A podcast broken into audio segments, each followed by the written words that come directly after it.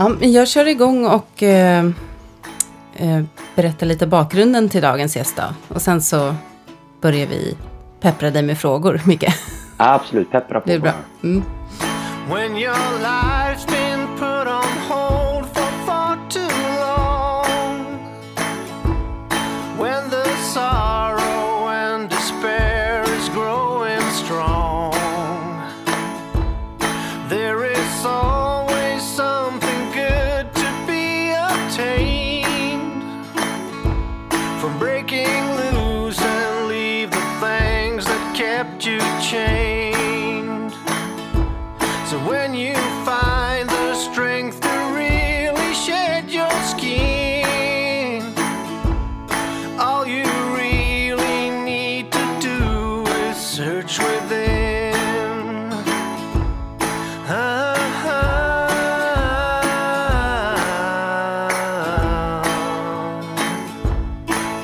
Välkomna till ett nytt avsnitt av Bortom ekorrhjulet.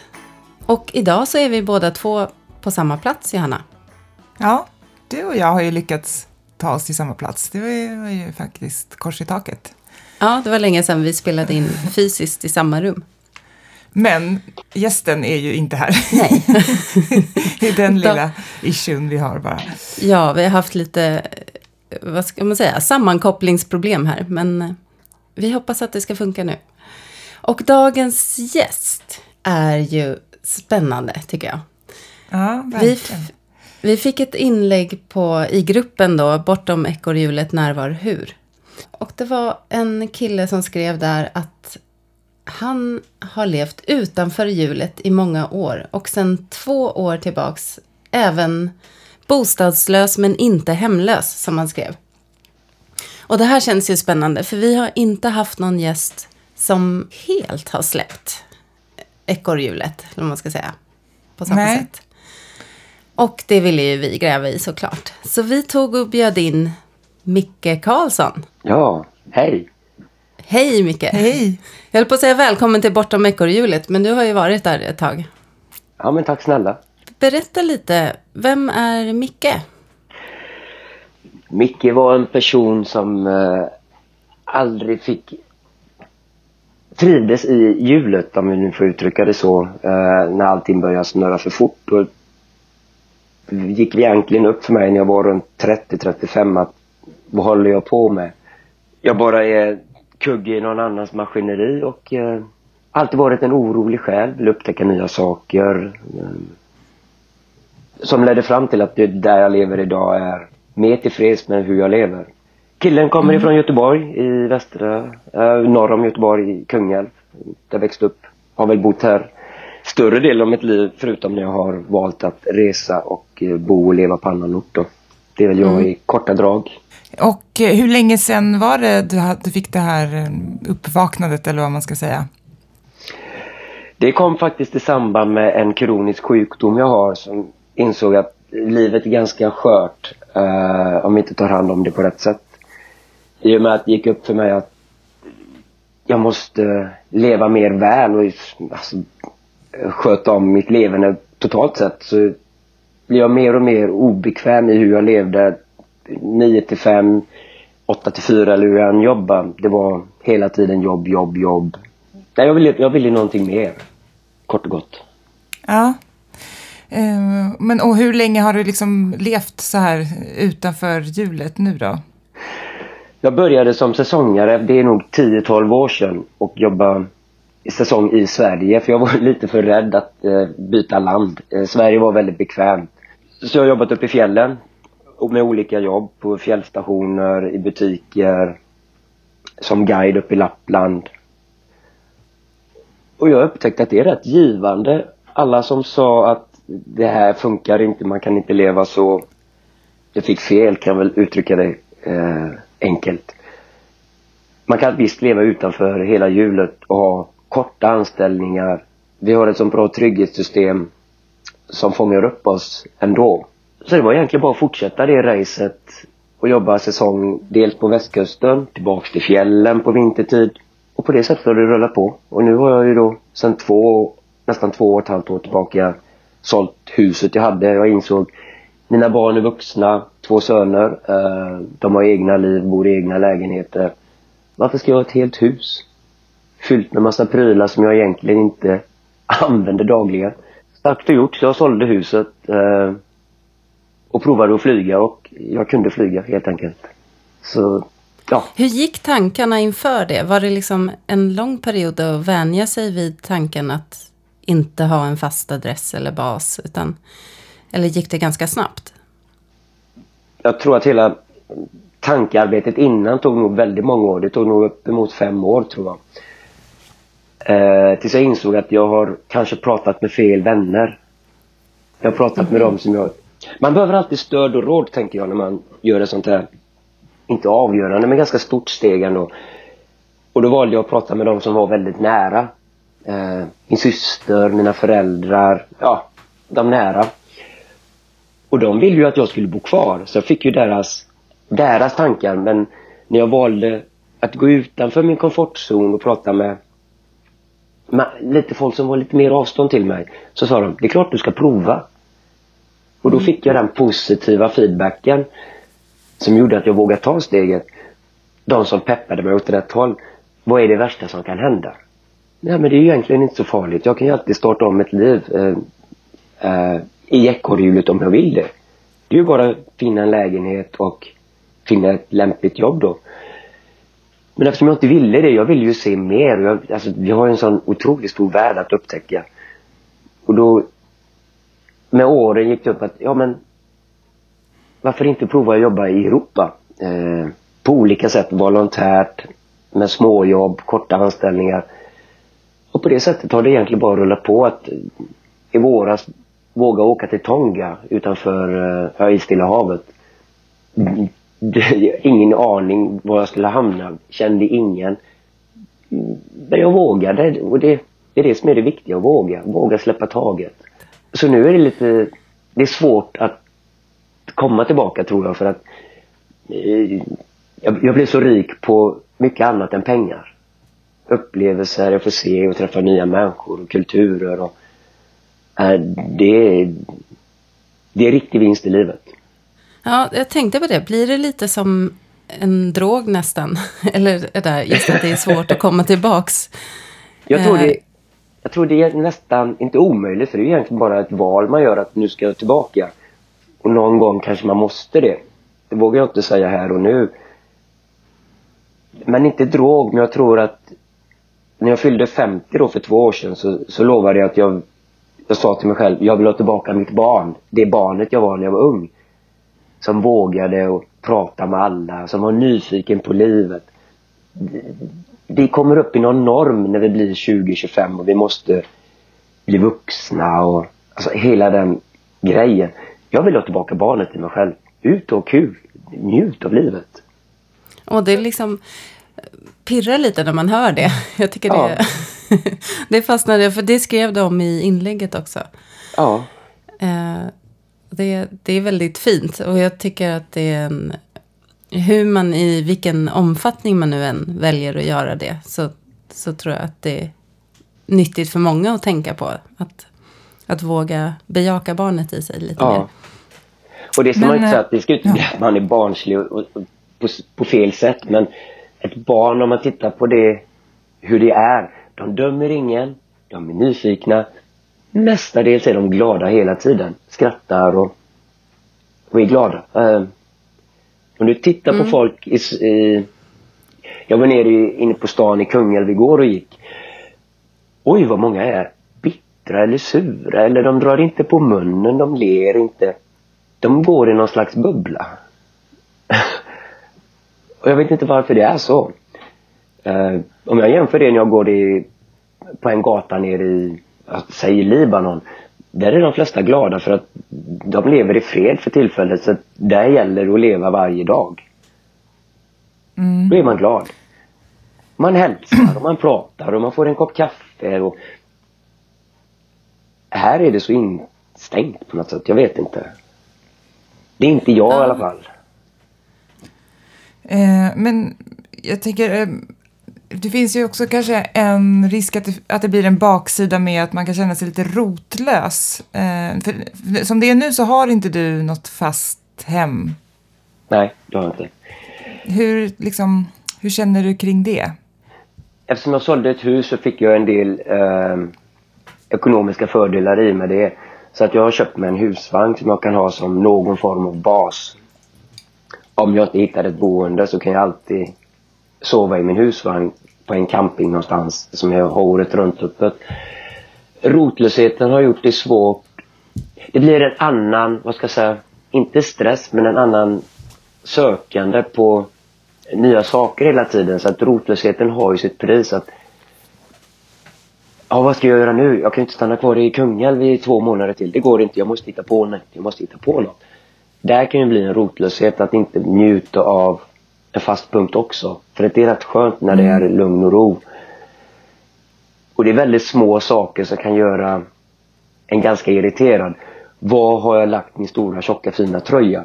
Du vet inte var den är. Är den i husvagnen? Ligger den nedpackad någonstans? Ligger den i det lagret jag har hyrt? Sådana där små saker ställer också till att man blir förbannad helt enkelt. Var har jag lagt den? Man minns inte. Så att, ja, det finns en baksida och jag kan till exempel inte vara försäkrad. Det finns inga försäkringsbolag som hjälper en som väljer att leva utanför ekorrhjulet. Du måste ha en fast adress. Men jag har en care-off-adress hos en vän. Där allt post går. Nej, men du kan inte ha försäkring utan att ha ett, ett eget boende, säger de. Alltså, ja, okej, då får jag väl klara mig utan försäkring. Ja, vad fascinerande. Det visste inte jag faktiskt. Ja, det, så det, då får jag ju skriva mig... Det finns två olika sätt där. Man kan skriva sig på kommun som jag har gjort. Det är att jag lever i Kungälv någonstans. Men de vet inte riktigt var. Och sen har jag en care-off-adress dit alla brev och post nu kommer då. Men för att få en försäkring så måste jag folkbokföra mig hos den här vännen då. Och där blir jag lite tjurig. Då vill jag ju gå emot systemet för jag tycker inte det ska vara så. Det ska inte spela någon roll om jag bor i husvagn, tält eller hur jag än bor. Jag måste kunna försäkra mig. Men så funkar det inte tyvärr. Nej, okej. Så nu, då har du valt att inte ha någon försäkring då? Jag har en eh, privat försäkring via, ja du, jag kommer inte ihåg vad de heter. Det är ett engelskt företag som hjälper mig när jag är ute och reser. Eh, om något blir stulet och om jag skadar mig, behöver komma till Sverige. Och jag har även jobbat som dykinstruktör i, eh, eller dive master ska jag säga, i Kroatien och Tonga då. Då har jag en riktad försäkring mot eh, oss som jobbar som professionella dykinstruktörer då. Ja, okej. Mm, så det finns Men de är svindyra då tyvärr. Ja. Men det, jag, var lite nyfiken på det också. Hur, vad för typ av jobb du tar. Du måste vara en mångsysslare. Ja, man får ju, Ja. Med åren som, alltså jag kan ju snickra och måla, det är inga konstigheter. Jag är ingen jätteduktig snickrare men jag kan få ihop ett eh, vindskydd och jag kan snickra ett litet förråd, det är inga konstigheter. Och så, jag har ju varit ljudtekniker så jag kan alltid falla tillbaka och göra någon form av ljudtekniska jobb. Eh, jag är utbildad massör och vidareutbildar mig inom det också. Eh, Där kan jag alltid få jobb på någon resort. Jag utbildade mig till dive master så att in, hela dykindustrin ligger ju redo om jag vill det. Eh, Jag har ju sytt båtkapell och lagat segel i över 12 år som eh, säsongare. Så att jag kan alltid sy båtkapell och segel. Det finns alltid en bransch i västländerna i alla fall. Eh, Jag är socialarbetare. Jag kan alltid jobba volontärt med flyktingbarn. Det har jag gjort eh, två gånger i Libanon. Gjort volontärjobb.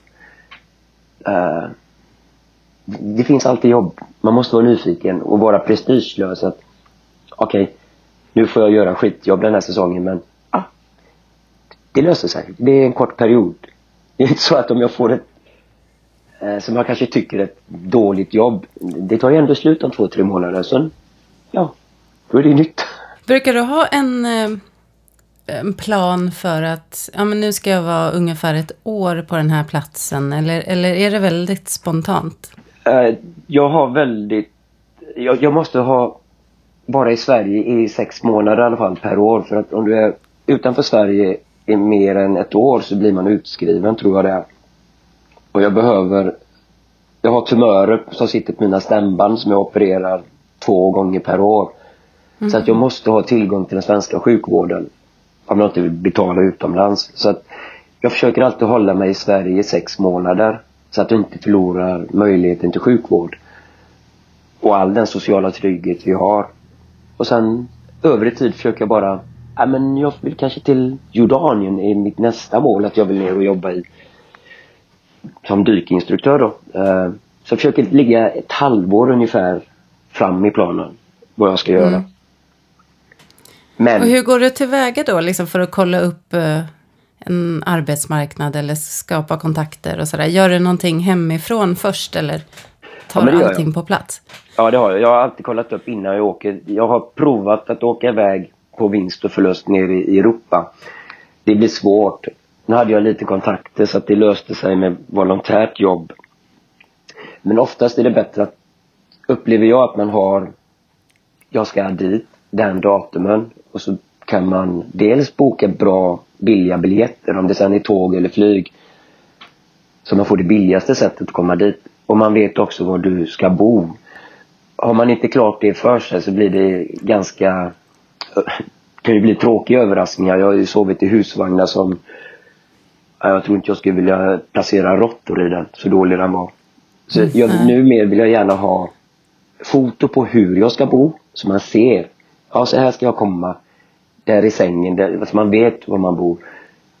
Även hur funkar kommunikationen på plats? Behöver jag köpa en cykel eller ska jag Ja, så man vet lite mer om området runt omkring. Och framförallt, vad ska jag göra? Så man får en arbetsbeskrivning och på något håll. För jag har åkt på blåsningar så... Uh, Ja, är vadå? Berätta. Ja, precis. Ja, det var det jag tänkte fråga om nämligen. Om du har Ja, några jag- dåliga erfarenheter. Jag försöker ju volontärarbeta för jag tycker vi ska försöka hjälpa till om vi kan. Så jag åkte ner till Zanzibar.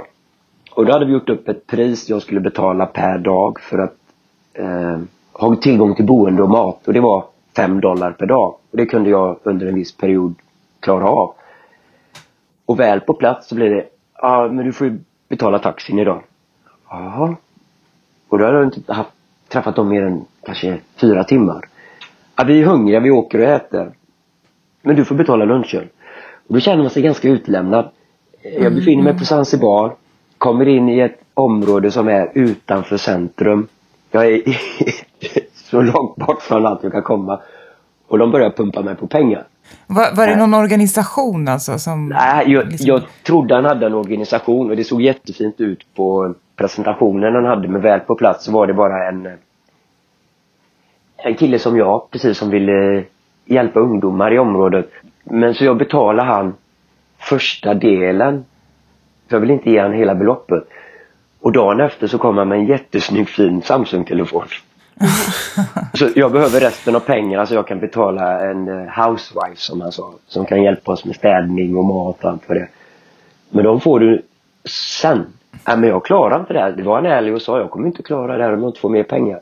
Okej, så Okej. jag. Då eh, är inte detta rätt ställe för det här har vi inte kommit överens om. Och så pratade vi lite runt omkring det hela och tack och lov inom ett par dagar så hade jag funnit en ny flygbiljett som tog mig hem då. Till Sverige igen. Ja, Men jag tänker så här att det är lite tråkigt om... Jag är 1,83, eh, jag är man, äldre.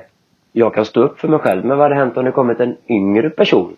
Som inte har livserfarenheten eller tron på sig själv.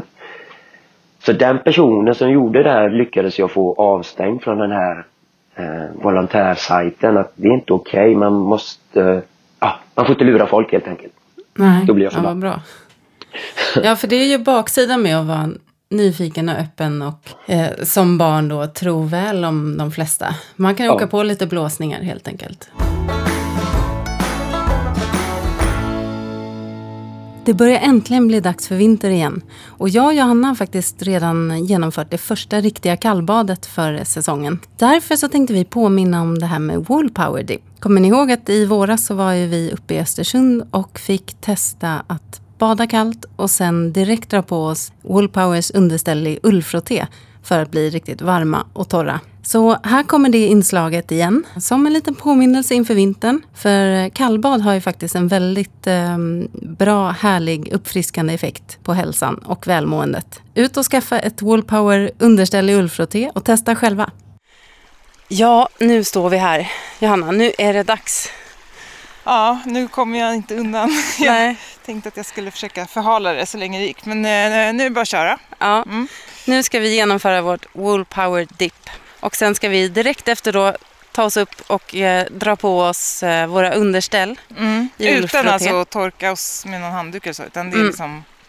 Vi ska helt enkelt torka med eh, understället. Eva, vad kan vi vänta oss? Vad, vad kommer underställen hjälpa oss med Och ni kommer känna att ni är varma och goa. På en gång? Ja, så fort det där ullunderstället kommer mot huden, mot naken hud. Så att Mm. badar man med underkläder så ska ju de av då innan understället kommer på. Mm. Då kommer värmen att spridas av hjälp av ullen och blodflödet då som sätter igång såklart när man Ja. hoppar i kallt vatten. Så att varm och sen torr också ganska fort. Så man Ja. på sig och sen så får ullunderstället göra jobbet helt enkelt. Ja, spontant har jag liksom svårt att tro på. Jag hör det på rösten. Men jag är helt, helt trygg i det här. Jag vet Ja. att ni kommer att tycka att det känns bra efteråt. Ja. Härligt. funkar. Ja, då sa jag Hanna, då kör vi väl då, så får vi se om de ljuger eller inte. Ja, de första modiga stegen är tagen. Det ser väldigt skönt ut tycker jag. Jajamän. Tänk inte! Andas.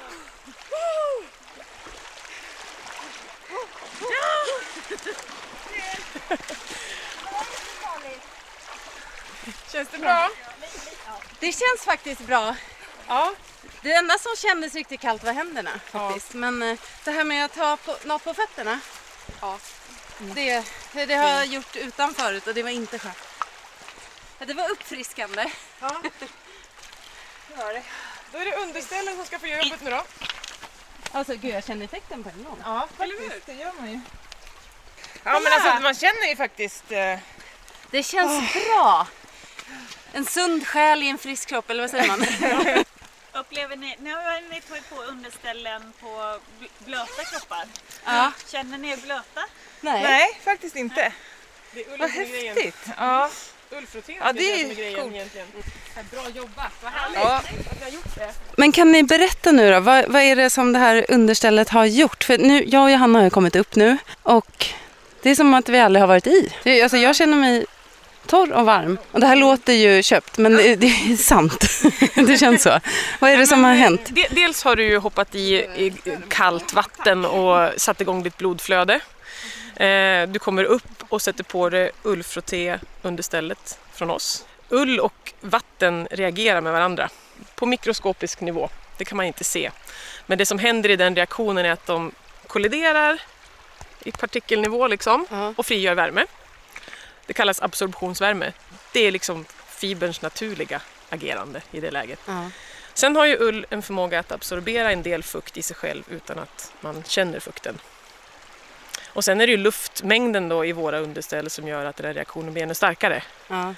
Just det, för det är luftspalter. liksom. Ja, Mm. precis. Våra, våra ullunderställ, merino ullunderställ som är ull, av ullfrottématerialet binder ju maximalt med luft Ja. och främst då i ugglorna. Så det är det som händer. Och sen vill alltid ullen reglera den här luftfuktigheten och, och trycket som ändå skapas av värmen från din kropp Mm. och transport, transportera ut till nästa lager, vilket är då utanför understället Mm. och torka ut sig själv också samtidigt som du värmer dig. Då. Så därför känner du dig torr och varm direkt när du tar på det. Ja, Man får en det, komfortkänsla fastän faktiskt plagget är lite fuktigt. vi ska så känner du tipsa mina vinterbadande vänner om. Mirakelmetod kan man säga. Ja. det, är bara, det gäller att ha lite knix när man drar på sig Ja, eh, när det är blött då, eller Ja. när man är blöt. det Men- suger fast lite Mm. på huden så man kan vara lite försiktig bara så att man inte drar för hårt. Men, Ja. eh, annars är det ju bara att fortsätta och köra Wool Power Dip. Tack för den här upplevelsen och vilken eh, otroligt häftig produktdemonstration måste jag säga.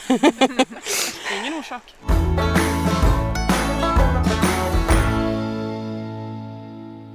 Eh, men hur tänker du dig liksom om framåt? För du är ju ändå inte purung, även om du är en man i dina bästa år. Nej. Så jag tänker på så här med pension och liksom, för nu bygger väl din lösning ganska mycket på att du kan jobba, liksom, och är i fysisk form för att kunna göra det och sådär. Eh, hur tänker du liksom sen framåt? De sista åren, samtidigt som jag har eh, levt utanför hjulet, så har jag hoppat på väldigt många roliga saker, utbildningar. Och de kan jag ju se, under tiden jag gjorde mina utbildningar så hade de egentligen ingen förankring i, jag tyckte bara det var kul att lära mig. Men nu kan jag säga att de kurser jag har tagit, allt från massage till bli yin-yogaledare, jag är utbildad inom yoga, meditation, alltså många saker, det gör att jag kan jobba egentligen vad som helst. Jag har en dröm om att eh, lämna hjulet ännu mer, att köpa mig en segelbåt och bli helt oberoende.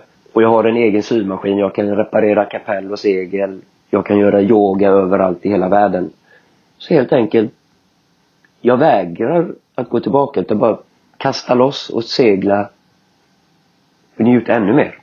Och bli dessutom ett mer miljövänligt sätt att resa. Lite som Greta Thunberg seglat till USA, segla i Medelhavet, jobba med det som går. Och jag tror inte vårt pensionssystem, jag tror vi kommer få en trygghet i det. Det kommer alltid finnas lite pension men det är inte så att jag tror jag kan leva av det. Jag kollade på en lägenhet häromdagen vad den skulle kosta att hyra. När de sa vad de skulle ha i hyra så, nej vet ni vad? Det här är inte jag längre. Jag, jag, jag, är, jag är inte beredd att betala så mycket av mina intjänade pengar på bara bo. Det måste finnas någonting mer. Eh, men vad tänker du dig sen, alltså, nu återgår jag till det här med liksom ålderdomen och så. Har du tänkt att du ska återvända hit till Sverige sen, liksom när, eh, när du en dag sen slutar och kuska runt eller vad man ska säga? Har du liksom någon sån plan? Eller tänker du bara att du tar det som det kommer liksom? Jag har faktiskt inte funderat så långt. Jag, jag är här, jag är nu. eh, Mm. Det är Johanna som är så planerande här.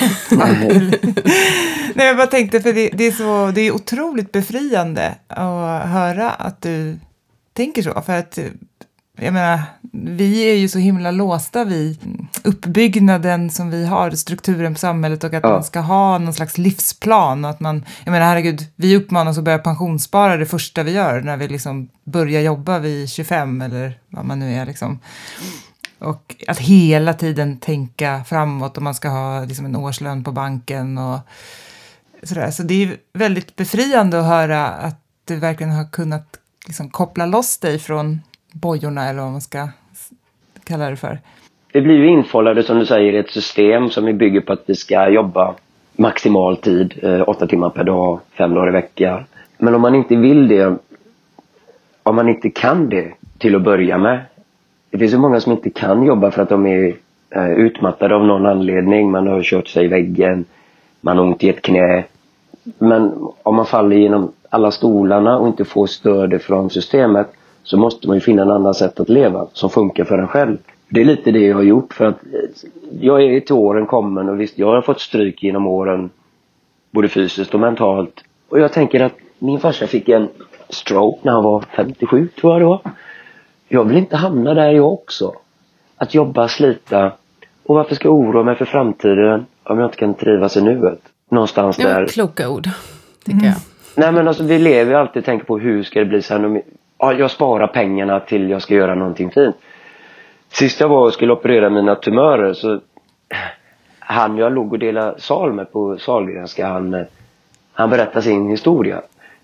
Och tre dagar efter han hade gått i pension och sålt sitt företag får han reda på att ja, men jag har ont i bröstet och då har de hittat cancer i hans lunga. Tre dagar, pension. Nu har han blivit helad och, och, och lever vidare. Man sa att det tog mig tre år att komma igenom det här.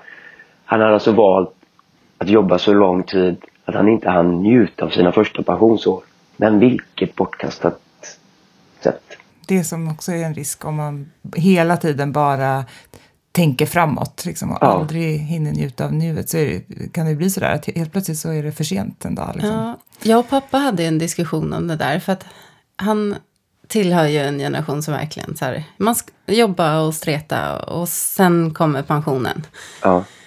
Sen, han fortsätter jobba då, för han tycker det är så kul. Men jag sa så här, men man vet ju inte. Eh, för för det här, den här diskussionen uppkom då när jag eh, liksom hoppade av lite halvt och sa att jag har som mål att jobba 50 procent. Och 50 procent så vill jag utforska mina intressen eller spännande projekt och så här. Ja. Eh, och han bara, men du måste jobba och det här, så där kan man inte hålla på. Liksom. Men då kände jag att istället för att liksom lägga all pension sen, så tänker jag alltså, som att man kan ta ut den lite i förskott. Eh, då och då. Alltså portionera ut den under livet istället. När man Ja. också kanske har hälsa och lust att njuta av den.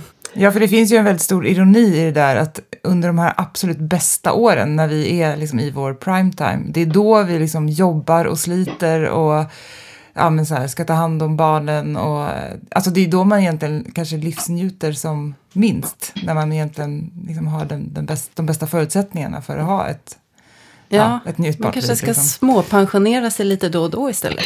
längs vägen. Ja, precis. Bra va- ordval tycker jag. Men jag tänker på din, din sjukdom som du pratar lite om här nu. Alltså, för, för det låter ju ändå ganska dramatiskt att du måste göra en, en operation, vad sa du, en gång om året? Ja, jag gör en till två operationer per år i, på mina stämband. Eh, De går ner med laser och bränner bort eh, tumörer som sitter på stämbanden. Eh, ja, du sa ju det att du vill ha tillgång till den svenska sjukvården, men att, Ja. att det kan vara liksom, men det hindrar liksom inte dig i övrigt, eller? Ja, men, ja, både ja och nej. Men vi har ganska... Många människor kanske tycker att vi har en väldigt dålig sjukvård men då har man kanske inte satt sin fot i ett flyktingläger utomlands och sett vad dålig sjukvård är. Så att, och sen jag har rest ganska mycket och har insett att jag vill även vara i Sverige för att det är så förbannat fint i Sverige kort och gott. Eh, men sjukdomen ställer till det både mentalt ibland. Vi behöver alla kanske någon att samtala med inom sjukvården. Eh, det är inte så att bara för att jag lever som jag vill att jag alltid mår bra. Det är bra med kuratorer och gå som psykolog och få lite samtalsstöd. Så jag vill väva ihop att Sverige är ett viktigt land eh, för mig. Eh, Jag är uppväxt här, jag har mina vänner här. Jag var ute igår, jag har inte varit ute i Kungälv på två och ett halvt år.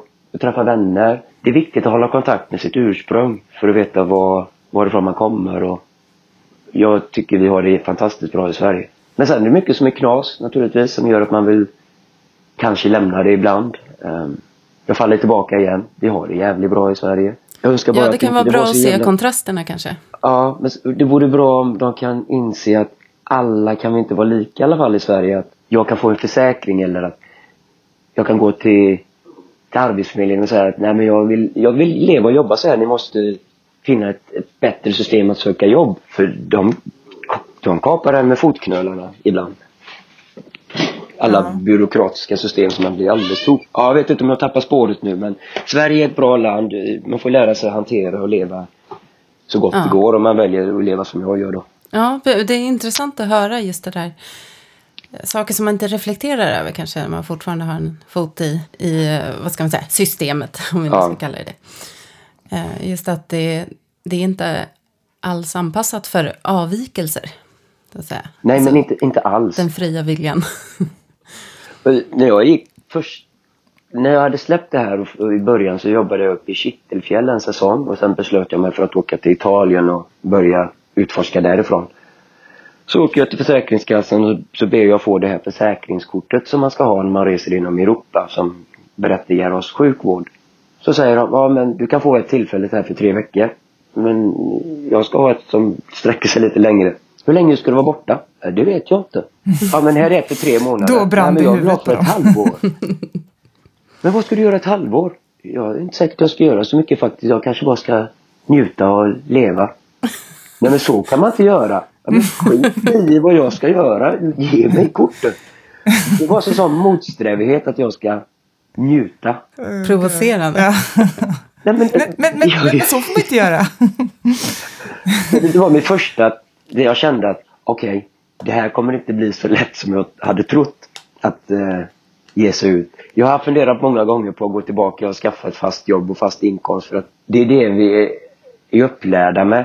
Och det är lite så, som behandlingsassistent kan jag jämföra, ni frågade förut om det blir en som en drog. Men det är lite samma system som går igång en, en människa som är beroende av droger, som blir fri, är ju rädd för det han möter, friheten, att bli nykter eller vad det än är. Då är det lätt att man faller tillbaka. Och vi är alla intutade i att vi har levt och jobbat i 20-30 år. Så blir det lite svajigt och det enda man vill ha, jag vill ha ett fast jobb, jag vill ha ett fast jobb. För det är så jävla viktigt och det, det är så jag är mitt jobb. Jag, jag är inte Micke, jag är mitt jobb. Jag är då behandlingsassistent eller ljudtekniker eller vad det än är. Men jag är ju Micke som råkar göra någonting annat. Det är så man får tänka, tänker jag. att eh, Släpp ditt jobb. Jobbet skiter i dig om du dör. Du är ersättningsbar ändå. Vi är bara förbrukningspersoner i stort. Hur stor, stor för, förbrukningsperson vill jag vara? Ja, men det är intressant det där. För det- som sagt, det finns ju en trygghet och bekvämlighet i Ja. det här bekanta. Och som sagt, man är ju uppvuxen med det synsättet. Ja. Och det kan ju skava och vara ganska jobbigt att utmana det för sig själv också. Det är det. Det är det. Men det är också frigörande. Det är den liksom känslan jag får när jag, när jag pratar med dig. det, det finns något väldigt lockande frihetsaspekt i det. Men samtidigt tiden- är det lite som att det straffas på sätt och vis då i och med att ja, men det här med försäkring eller Ja. Ja, precis. Det är liksom, du ska egentligen inte finnas på något sätt. Liksom, så, så får, man får liksom inte göra så som du gör. Nej, men någonstans så vaknar ju, i alla fall i mig, att jag ska inte låta någon annan sätta stopp i maskineriet för min del. Det måste jag ju själv göra. Hur, om jag vill gå tillbaka till ett så kallat normalt leverne. Om det blir så så har jag ju egentligen låtit andra styra mina val. Jag vill ju inte att någon annan ska sätta mina begränsningar. För det är precis det de gör. Ja, att du precis. måste De ha vill en ju bostad. mota in oss i den här eh, norm... Du måste betala a-kassa. liksom. Alltså, det, det blir så... Det här är något som andra har bestämt. Om man leker med tanken, vad tror ni händer om... Säg 20 procent av världens befolkning i västländerna som har jobb väljer att leva som jag gör. Det skulle bli ekonomiskt kaos. Precis. det, den modellen har vi liksom inte riktigt... Nej, och det är väl den omställningen vi står inför. Att, eh, just för det här eh, mer hållbara livet. Så att dra ner på konsumtion och då måste vi inte jobba lika mycket. Och det är det som är så skrämmande med hela den här. Alltså att systemet faktiskt eh, inte kommer kanske funka då. Det kommer att funka fast på ett annat sätt tror jag. Ja, Eh, Vi måste kanske börja, eller vi måste def- definitivt konsumera mindre. Och vi måste välja att resa klokare och smartare på något sätt. Och ta, ta hand om varandra tänker jag på. Det är inget fel att bo kollektivt. Jag har gjort det när man är på vissa av arbetsplatserna så bor du kollektivt. Du hyr ett rum och sen så delar man kök och toalett med hur många du nu får plats i huset. Funkar alldeles utmärkt. Du är aldrig ensam. Alltid någon som vill spela kort med dig eller fia med knuff eller vad det är. Så det är kanske det vi ska eh, framöver bo i kollektiv. Jag bara tänker fritt. Utanför ramarna i alla fall. utbrändhetssiffrorna visar ju på att det kanske inte funkar toppen att bo isolerat och klara av heltidsjobb och allt annat Nej. på egen hand. Liksom. Utan vi behöver nog lite hjälp. Vi är väl från början levt så i små, små communities som har hjälpt varann. Ja men definitivt. Och man fick hjälp med allt ifrån barnpassning som, och till odla grönsaker eller vad det kan vara och hugga ner ved till spisen. Jag tror inte vi kanske vill ha tillbaka den tiden att vi ska behöva jobba så hårt som de gjorde förr men definitivt att ta hand om varandra mer än vi gör. För nu är det viktigare, jag säger inte för andra, jag tyckte det var viktigare när jag levde i bubblan att jag jobbar mina timmar, jävlade mig fort till gymmet så att jag hade en fin kropp, fort hem, göra en god lunchlåda och sen rasa i säng. För att sen gå upp och vara pigg dagen efter. Jag blir bara tröttare. Varje gång, varje år jag tröttare och tröttare. Nu måste jag klippa gräset igen. Fy. Och det är ett lopp man aldrig kommer fram i. Ja. Istället för att bara njuta och leva. Eh, Så jag tror vissa kanske klarar att leva så men jag orkade inte. Så, ja. Men vad är dina bästa tips, tips för att njuta och leva? ja. Stanna upp i livet. Stanna upp och tänk till. Vad är viktigast i mitt liv? Vad vill jag slåss för? Vad vill jag kämpa för? Och vad behöver jag för att må bra? I mitt fall var det att behålla vissa, kanske låter lite dumt, men vissa prylar som gör mig glad. Jag behövde min kamera. så Den tar mig ut i naturen. Jag gillar att ta foto. Jag vill ha kvar min du klätt- relatera till, Katta. Ja, jag kan relatera.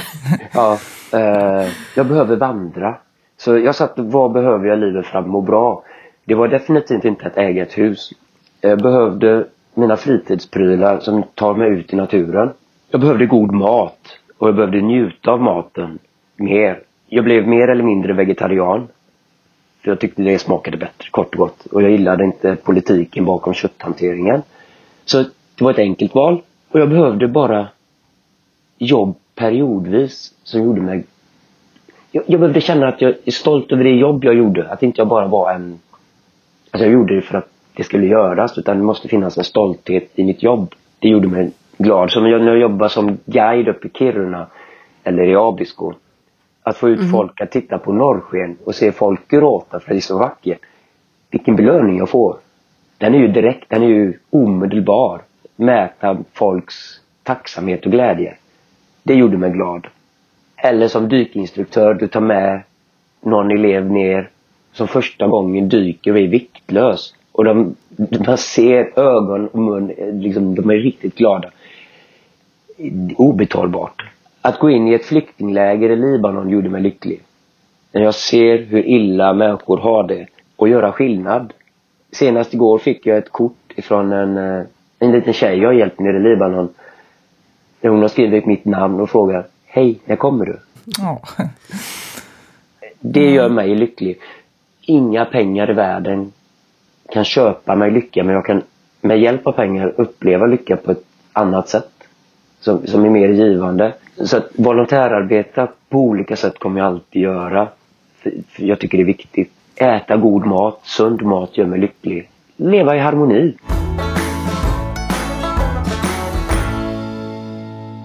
Hur, funkar det med eh, liksom, dina vad ska man säga, sociala relationer? Då? Hur, eh, jag tänker att om man liksom, eh, reser runt så mycket som du gör, och så här, eh, har du vänner på alla de här olika platserna som du sen håller kontakten med? Eller liksom hur?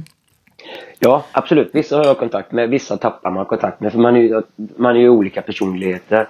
Så vissa funkar det att ha kvar i livet ut, om jag uttrycker det så. Vissa jobbar ihop med och sen så går den säsongen till, till slut och så glömmer varandra. Och så är det ju på ett vanligt arbete också. 9 till 5 att du funkar med vissa kollegor, du funkar inte med andra kollegor.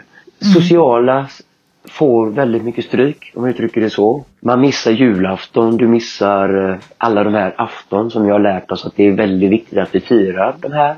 Vilket jag inte gjort på tio år. Och jag träffar ju faktiskt min mor och far och syster och barn ändå. Utan att det måste vara på påsk eller jul. Mm. Vad säger de då? Om ditt liv? Det tog dem barn? två år. Två år innan de accepterade eller respekterade mitt beslut att leva som jag gör. De tyckte fortfarande det var konstigt. Men när de såg att han har ju faktiskt fått mat i två år. Han har ju faktiskt haft ett tak över huvudet i två år. Han har ju faktiskt njutit i två år. Då insåg de att ja, han har nog gjort ett val som funkar för honom. Och då får de ju acceptera det. En riktig vänskap lever ju alltid kvar. Så att, som igår, jag var ute och träffade, jag ska inte säga vänner, men bekanta och kompisar. Och det var kul att träffa dem. Jag har inte sett många på två, tre, fyra år kanske. Och då har man någonting att prata om. Det här har jag gjort och ja men vad kul och hur går det med dina barn, bla bla bla. Däremot ska jag ju säga att man kanske inte blir den bästa av vänner själv. För jag kommer ju aldrig kanske att finnas för jag vill säga att jag har en nära vän som bor i Göteborg som behöver mitt stöd och så befinner jag mig i Kroatien. Då kan jag ju kanske inte riktigt vara den där nära vännen jag skulle vilja vara där och då. Ja, Har ni pratat om det eller liksom har du, vänskap handlar ju mycket om förväntan också. Sen kan man ju vara, man kan ju finnas där på olika sätt. jo men så är det ju. Liksom. Men det är väl den enda negativa sidan tror jag och även relationer i, gentemot en partner blir svårt. Mm. Jag är inte säker på att det finns två som har... Man måste dela exakt samma filosofiska livsstils ja, som man vill leva och där går jag bet då kan jag väl säga. Det blir en nära relation till en partner. Det har jag inte haft på många år då. Livet rullar vidare ändå tänker jag. Ja, det är för, som en klok vän till mig brukar säga. Alla, alla nej till något innebär ett ja till något annat och vice versa. Eh, Ja. Så det är väl så att alla liv kommer med sina upp och nersidor. Ja. Och då får man ju väga gör. Ja, precis. Och då får man ju väga det. Eh, återigen, vill, behöver jag en partner eller behöver jag mycket vänner här just nu. Nej, jag är ganska trygg i mig själv som person vilket gör att jag behöver inte sitta med vänner varje dag utan det räcker när jag kommer hem så träffar jag dem jag har behov av att träffa och de som vill träffa mig naturligtvis. Och sen får man helt enkelt förklara att jag är inte beredd att sluta än, eller ändra min livsstil som den ser ut nu utan jag är här nu, vilka vill umgås, vi träffas, om det sen är ute och dansar eller man går och tar en bit mat. Och så ses man om ett halvår igen. jag vet inte mer kan säga än så. Nej, men sen är det väl så att, som du sa, att man kan ju alltid ändra sig. Och eh, Ja. skulle något behov bli för stort en dag så anpassar man sig väl efter det. Så blir det absolut. Och jag kan ju tänka mig om mina söner, om det blir, kommer barnbarn in i bilden. Alla säger att det är livets krydda. Jag är ju inte där ännu så jag kan inte säga hur det är. Men det kanske man ändrar totalt igen. Att när jag vill vara nära mina barnbarn eller det vet man inte vad som händer. Eller låt säga att min far eller mor blir ganska dåliga. Då kanske man vill vara nära dem i livets slut. Men just nu har jag inget yttre som påverkar mina beslut. Mina föräldrar lever, de är gamla men alltså de lever och mår bra. Min syster mår bra, mina barn lever och mår bra. Ja, det finns ju någon slags... Eller man ofta tänker så här, "Ah, nu har du gjort det här valet och nu är det så här. Men allting är ju... Eller det mesta är reversibelt. och det är ju en- process snarare än liksom att nu, nu hugger jag det här i sten och sen ska det vara så. Och det är kanske Nej. det man kan ta med sig om man funderar över eh, att alla de här stora stegen som det kan kännas. Att, Jag- alltså jag- stegen går inte bara åt ett håll utan de kan gå åt alla möjliga håll. Så är det ju. Och jag menar, eh, sluta tänka på det som ska komma hela tiden. För att till slut kommer vi bara fundera, eller kommer jag bara fundera, jag- jag utgår ifrån mig själv att om jag nu tänker på vad händer om fem år med mina föräldrar, hur har jag barnbarn, jag måste se till att ha det. Fan, då glömmer jag att leva med det som lever nu. Jag kan ju inte leva som en dagsfluga att allting sker dag efter dag. Men tre månader funkar rätt bra. Sex månader funkar ganska bra. Vad som händer i framtiden, ja, det vet ju varken du eller jag eller någon annan. Så jag tror Dalai Lama har väl sagt någonting klokt i stil med att vi jobbar så mycket och vill prestera så mycket här och nu att vi glömmer att leva i nuet. Och när vi väl blir gamla så har vi passerat för vi är så gamla så vi kan inte njuta av det vi har skapat. Och det ligger väl väldigt mycket i människans natur det där också. Att eh, vi har otroligt svårt för att njuta av det som är precis just nu. Liksom. Det är mer när man tittar tillbaka på saker som man njuter av dem på riktigt ju. Ofta, alltså om man tänker på resor eller här, en viss period i livet som man efteråt kan tycka så här, åh, det där var ju helt fantastiskt. Liksom. Det, det är ju någonting som man måste kämpa med väldigt mycket. Det, Det låter så något enkelt, till- men det Det är kanske blivit jättesvårt. lite fult att njuta, jag vet inte. Att, och titta på den personen, nu ligger, nu ligger han verkligen på gräsmattan och bara njuter. Han gör inget överhuvudtaget. Det Vad där är det för inte okej. människa? Hur kan han med? På en onsdag dessutom. Fy. det är ju, vi har ju en strävan framåt och det har väl sina fördelar. Men Ja. det kan ju vara bra att stanna upp. Men jag tycker ofta att jag får den där totala nu-känslan. Det är ju ute i naturen. Ja. Tjatar om det. Men sådana mäktiga stunder. En vacker solnedgång eller bara fria vidder framför näsan. Och då är det lätt att liksom hitta det. Jag, jag, håller, jag håller med och tänk att gå upp. Ni befinner er lite längre norrut än jag men, men tänk att gå upp och ställa sig på ett fjäll. Bara det är mörkt och få se ett norrsken. Ja. Så vackert. Jo, det är verkligen... eh, Det är då man också på något sätt eh, blir... Alltså det blir så klyschigt när man pratar där, men man, att man verkligen känner sig så himla ödmjuk inför livet. Liksom. När man Ja. upplever, som, ja, som vi gjorde igår när vi var uppe på, klättrade upp på en fjälltopp här i närheten. Och, eh, Ja, det är och var magiskt. så här fantastiskt väder och liksom, allt var bara helt underbart hela dagen. Ja, man kan njuta på många olika sätt tänker jag. Men det gäller att finna det, njutningen. Vad njutning för mig? Det, det kan ju vara att äta ett äpple. Det kan ju vara en njutning att man riktigt äter ett äpple istället bara för att tugga sig igenom det.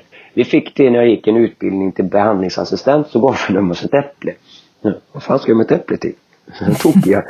Men så sa han, jag vill att ni tittar på äpplet och sen vill jag att ni luktar på äpplet och sen tar ni ett litet bett och så tuggar ni verkligen på äpplet och så beskriver ni vilka smaker ni får fram på ett äpple. Och var smaken sitter och hur det känns. Och jädrar vilken skillnad det blev när du äter med medveten närvaro. Ofta så äter du ett äpple för du är hungrig. Och jag hade, efter jag hade skilt mig och jag och barna, eh, vi bodde i en lägenhet då. Jag blev så besviken de kom och de åt, eh, gick snabbare att äta när det gick att gå på toaletten. Så jag sa till dem, nej det här är inte okej, vi måste kunna sitta ner och äta och njuta av maten lite mer. Så vi pratade runt det och så, så bestämde vi att ja, vi, vi bör i alla fall sitta och äta. Vi tog bort måltidsdrycken så man inte sköljer ner maten utan ät, tugga, var lite lugn. Och sen när jag blivit mer inom yoga, meditation och det här så verkligen mer närvarande i allt jag gör faktiskt. Och känner efter och mycket närmare till mina känslor ju renare jag lever. Att inte bli rädd för att bli arg eller inte vara rädd för mina tankar. Vad vill jag framöver? Eh, men jag vill åka till Indien och hjälpa dem och då ska jag planera för det. Eller om jag vill åka ner till Libanon igen eller nu måste jag jobba en period för jag behöver mer pengar. Då riktar jag in mig på det. Men när man blir närvar, närvarande i det du gör. Ofta gör vi bara. Ja, det är spaghetti bolognese på menyn idag. Slafs. Ja, det här var det gott. Och så går man tillbaka. Det är ju det här med reflektion som Ja, också är, är svårt att lära sig. Liksom. Det har vi också pratat ganska Ja, det mycket om. återkommer verkligen. Mm. Det är liksom nyckeln till det här att stanna upp. Ja, ja. och skapa utrymmen för att kunna göra det. Ja, vilken spännande historia, Micke. Jag tycker det är väldigt eh, inspirerande att höra om. Jag tar med mig mycket härifrån. Men Ja, men kul. Tack. vad skulle du vilja råda våra lyssnare till? Att våga släppa taget. Och det är i stort, det gäller allt. Släpp taget. Det du inte kan påverka, släpp taget. Om du inte är nöjd med din närvaro där du är, där du är släpp taget. Jag har lärt mig att vi har ett... Som svensk så har vi ett pass som öppnar alla dörrar i hela världen. Vi är så jättevälkomna. Utmana dig själv. Upptäck saker. Men framförallt släpp taget och våga. Det är vad det handlar om. Släpp taget om din ekonomi. Du behöver inte 150 000 på banken. Du kommer jättelångt med 15 000. Släpp taget om dina värderingar mot vad alla andra gör. Lita på dig själv. Alltså, gör. Ha kul. Njut. Upplev. det är många tips jag har. Underbara råd. Ja, ja, det, verkligen. det Men tar vi med oss. Jag får brodera en liten eh, sån här bonad och hänga upp på väggen. Släpp taget, ut och njut, ha kul. Jättebra. Ja, det sammanfattar det väldigt bra tycker jag. Ja. Ja, jag fick ett ordspråk till mig som jag har myntat. Eh, det är när mina tankar blir till handlingar som det bekräftar min längtan. Mm, vad fint. Ja, ja, det var väldigt filosofiskt. När man ser tankarna, försök göra det till handling. Det är väl min... Vi, vi är helt Ja. förstummade. ja, jag tyckte det var, det var ett väldigt eh, Ja. tänkvärt Verkligen. ordspråk, eller vad man ska kalla det. Ja. Sen finns det ju många böcker som är intressanta att läsa i det hela. En som gjorde stort avtryck är ju naturligtvis eh, Walden utav Thoreau. Fritänkande bok. Den skrevs i Massachusetts tror jag han skrev den i USA. Det är den som ligger till grund för filmen Into the Wild. Aha, okej. Han gick ju alltid runt med en bok och sa During a Thoreau I have to live like this. Jag har inte läst den, det känner jag att jag måste göra. Den är Men Into jättebra the men sett. skittrög. Men den Vad sa du, var den trög? Den är trögläst. Den är Ja. skriven på ett gammalt sätt. Jag trodde du skulle säga den är skitbra. Den är bra men den är jättetrögläst. Ja, Det tog mig nog sex månader att komma igenom den för den var så svår. Då hinner man verkligen marinera budskapen. Ja, precis. Ja, Vad bra, men men då så. stort tack Micke för att Tack du själva. ville vara med. Ja, Och, det, verkligen. Det var super... Hoppas jag har väckt- väckt några nyfikna öppningar i livet i alla fall. Det är jag Ja. rätt säker på att du har gjort hos Ja. många. Ja. Och man kan ju fortsätta prata lite med dig i gruppen, eller hur? Absolut, det är bara... Jag, jag finns till hands och vill man fråga något så är det bara att höra av sig på ett eller annat sätt. Eh, Jag kommer på sikt framöver öppna en egen eh, eh, sajt som heter Blythesome. Eh, Men jag kan återkomma om det när jag öppnar den sajten. Dela med mig av tankar, värderingar, hur jag lever. För när den sajten är vore klar så kommer jag återkoppla till det. Ja, gör det. Ja, Jag har lite utbildning jag måste gå färdigt. Eh, som känner att jag är mer redo för att coacha och leda och påverka folk. För det, det, där är lite lurigt när man... när man tar ett steg och ska hjälpa andra människor i tankebanor, då måste man också vara jävligt försiktig. Man kan ju också riva många personer om man ger fel råd. Ja, precis. Och man ska inte liksom hjärntvätta någon heller. Nej, det är inte min mening. Utan man kan komma med liksom. eh, stöd mer. När jag inte är riktigt säker på hur jag ska göra det riktigt än. Så att jag vill vara 100% säker på att jag gör rätt sak. Men när jag öppnar en ny sajt så kommer jag höra av mig till både er och den gruppen naturligtvis. Ja, men stort tack. Tack själva. Och, eh, ja, vi har som sagt vidare i gruppen. Ja, eh, där kan man diskutera både det här avsnittet och andra avsnitt. Och framtiden och nuet. Ja. Eller hur? ja. Ut och njut nu. ja, Njut och njut, jajamän. ha roligt. Lev. Bra. Bra, men då hörs vi igen om två veckor. Det gör vi. Hej då! Tack, hej.